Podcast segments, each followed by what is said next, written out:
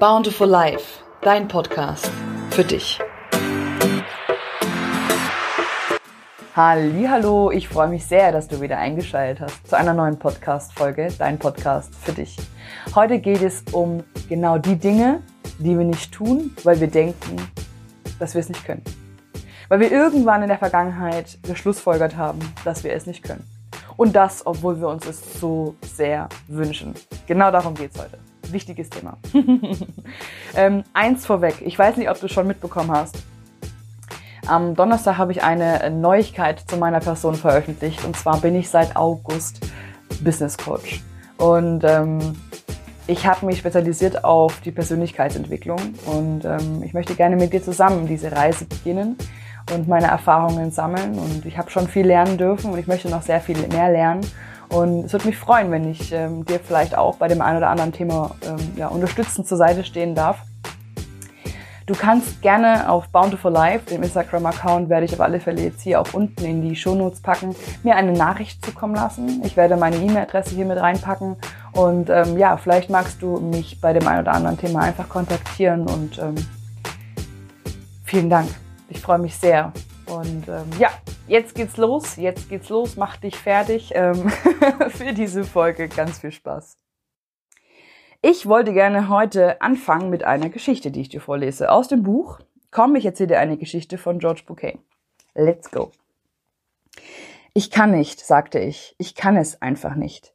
Bist du sicher? fragte er mich. Ja, nichts täte ich lieber, als mich vor sie hinzustellen und ihr zu sagen, was ich fühle. Aber ich weiß, dass ich es nicht kann.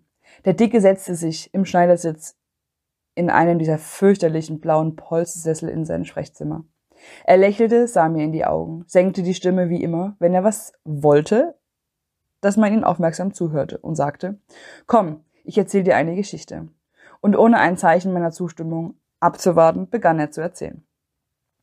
Als ich ein kleiner Junge war, war ich vollkommen vom Zirkus fasziniert und am meisten gefielen mir die Tiere, vor allem der Elefant hatte es mir angetan. Wie ich später erfuhr, ist es das Lieblingstier vieler Kinder. Während der Zirkusvorstellung stellte das riesige Tier sein ungeheures Gewicht, seine eindrucksvolle Größe und seine Kraft zur Schau. Nach der Vorstellung aber und auch in der Zeit bis kurz zu seinem Auftritt blieb der Elefant immer am Fuß an einem kleinen Pflock angekettet. Der Pflock war allerdings nichts weiter als ein winziges Stück Holz, das kaum ein paar Zentimeter tief in der Erde steckte. Und obwohl die Kette mächtig schwer war, stand für mich ganz klar und ohne Zweifel fest, dass ein Tier, das die Kraft hatte, einen Baum mitsamt der Wurzel auszureißen, sich mit Leichtigkeit von einem solchen Flock befreien und fliehen konnte. Dieses Rätsel beschäftigt mich noch bis heute. Was hält ihn zurück? Warum macht er sich nicht auf und davon? Als Sechs- oder Siebenjähriger vertraute ich noch auf die Weisheit der Erwachsenen. Also fragte ich einen Lehrer, einen Vater oder Onkel nach dem Rätsel des Elefanten. Einer von ihnen erklärte mir, der Elefant machte sich nicht auf aus dem Staub, weil er dressiert war. Meine nächste Frage lag auf der Hand. Und wenn er dressiert ist, warum muss er dann noch angekettet werden? Ich erinnerte mich, nicht je eine schlüssige Antwort darauf, darauf bekommen zu haben. Mit der Zeit vergaß ich das Rätsel um den angeketteten Elefanten und erinnerte mich nur dann wieder daran, wenn ich auf andere Menschen traf, die sich dieselbe Frage irgendwann schon mal einmal gestellt hatten. Vor einigen Jahren fand ich heraus, dass zu meinem Glück doch schon jemand weise genug gewesen war, die Antwort auf die Frage zu finden. Der Zirkus Zirkuselefant flieht nicht, weil er schon seit frühester Kindheit an einen solchen Flock gekettet ist. Ich schloss die Augen und stellte mir den wehrlosen, neugeborenen Elefanten am Flock vor. Ich war mir sicher, dass er in diesem Moment schubst, zieht, schwitzt und sich zu befreien versucht. Und trotz aller Anstrengungen gelingt es ihm nicht, weil dieser Pflock zu fest in der Erde steckt. Ich stellte mir vor, dass er erschöpft einschläft und am nächsten Tag gleich wieder probiert und am nächsten Tag gleich wieder und am nächsten Tag. Bis eines Tages, eines für seine Zukunft verhängenden volles Tage, beginnt das Tier seine Ohnmacht akzeptiert und sich in sein Schicksal fügt. Dieser riesige, mächtige Elefant, den wir aus dem Zirkus kennen, flieht nicht, weil der Ärmste glaubt, dass er es nicht kann. Allzu tief hat sich die Erinnerung daran, wie ohnmächtig er sich kurz nach seiner Geburt gefühlt hat, in sein Gedächtnis eingebrannt. Und das Schlimme dabei, dass er diese Erinnerung nie wieder ernsthaft hinterfragt hat. Nie wieder hat er versucht, seine Kraft auf seine Probe zu stellen. So ist es, Damien.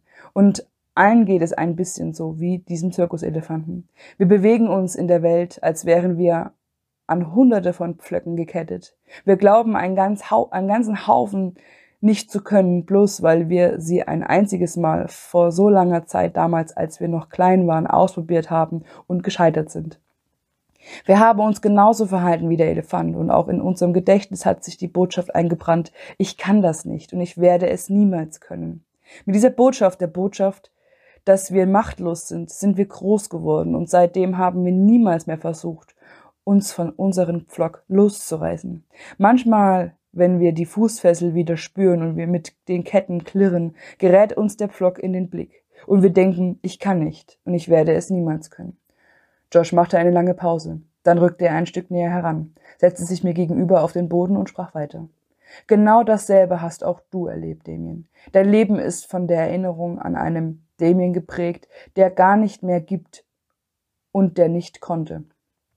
Der einzige Weg herauszufinden, ob du etwas kannst oder nicht, ist es auszuprobieren und zwar mit vollem Einsatz und aus ganzem Herzen. Puh, also ich bekomme absolut Gänsehaut am ganzen Körper, weil ich einfach so mitfühle. Ähm, wenn du diesen Elefanten dir nochmal vor Augen hältst, dieses kleine, unschuldige kleine Elefantenbaby, was versucht hat, immer wieder sich loszureißen und es einfach nicht geschafft hat, weil es zu schwach war, weil es damals zu schwach war, weil damals noch nicht der richtige Zeitpunkt war, so wie bei uns. Irgendwann in deinem Leben hast du vielleicht schon mal was versucht, probiert und du bist gescheitert. Und du hast dann für dich festgehalten oder für dich festgelegt, dass das definitiv was ist, was du nicht kannst und was du auch nie wieder ausprobieren wirst, weil es einfach zu sehr weh tut. Aber wenn du einfach mal das Bild wieder vor Augen hast mit dem Elefanten was mittlerweile der, Elefant, der mittlerweile riesig ist und einfach nur seinen Fuß hochheben müsste, wahrscheinlich, um diesen Pflock rauszureißen aus dem, aus dem Boden, frage ich mich, ist es bei dir auch so? Kannst du einfach es nochmal versuchen? Jetzt mit deiner Weisheit, mit deiner Stärke, mit deinem Erwachsensein. Kannst du und schaffst du, dich von diesem Pflock zu lösen? Wenn es irgendwas auf dieser Welt gibt, was du unbedingt willst, was du möchtest, was du dir wünschst, egal was es ist, probier es nochmal. Probier es nochmal. Und probier es nochmal. Weil wir wachsen an den Dingen. Und vielleicht würde es dir jetzt und heute viel leichter fallen, als es damals war. Damals warst du ein unschuldiges Kind vielleicht oder ein unschuldiger Teenager oder was auch immer und wusstest es nicht besser. Aber heute kannst du hinter dir stehen. Heute kannst du genau so agieren, wie du es für richtig hältst. Steh deinem Kind bei, deinem inneren Kind, das Kind von damals. Und setzt euch durch für das, was ihr euch wünscht. So, und ich möchte jetzt gar nicht weiter länger darüber sprechen. Ich glaube, es ist alles gesagt mit dieser Geschichte, mit meinen paar Worten jetzt am Schluss. Ähm, möchte ich dir einfach, ja, es einfach so stehen lassen.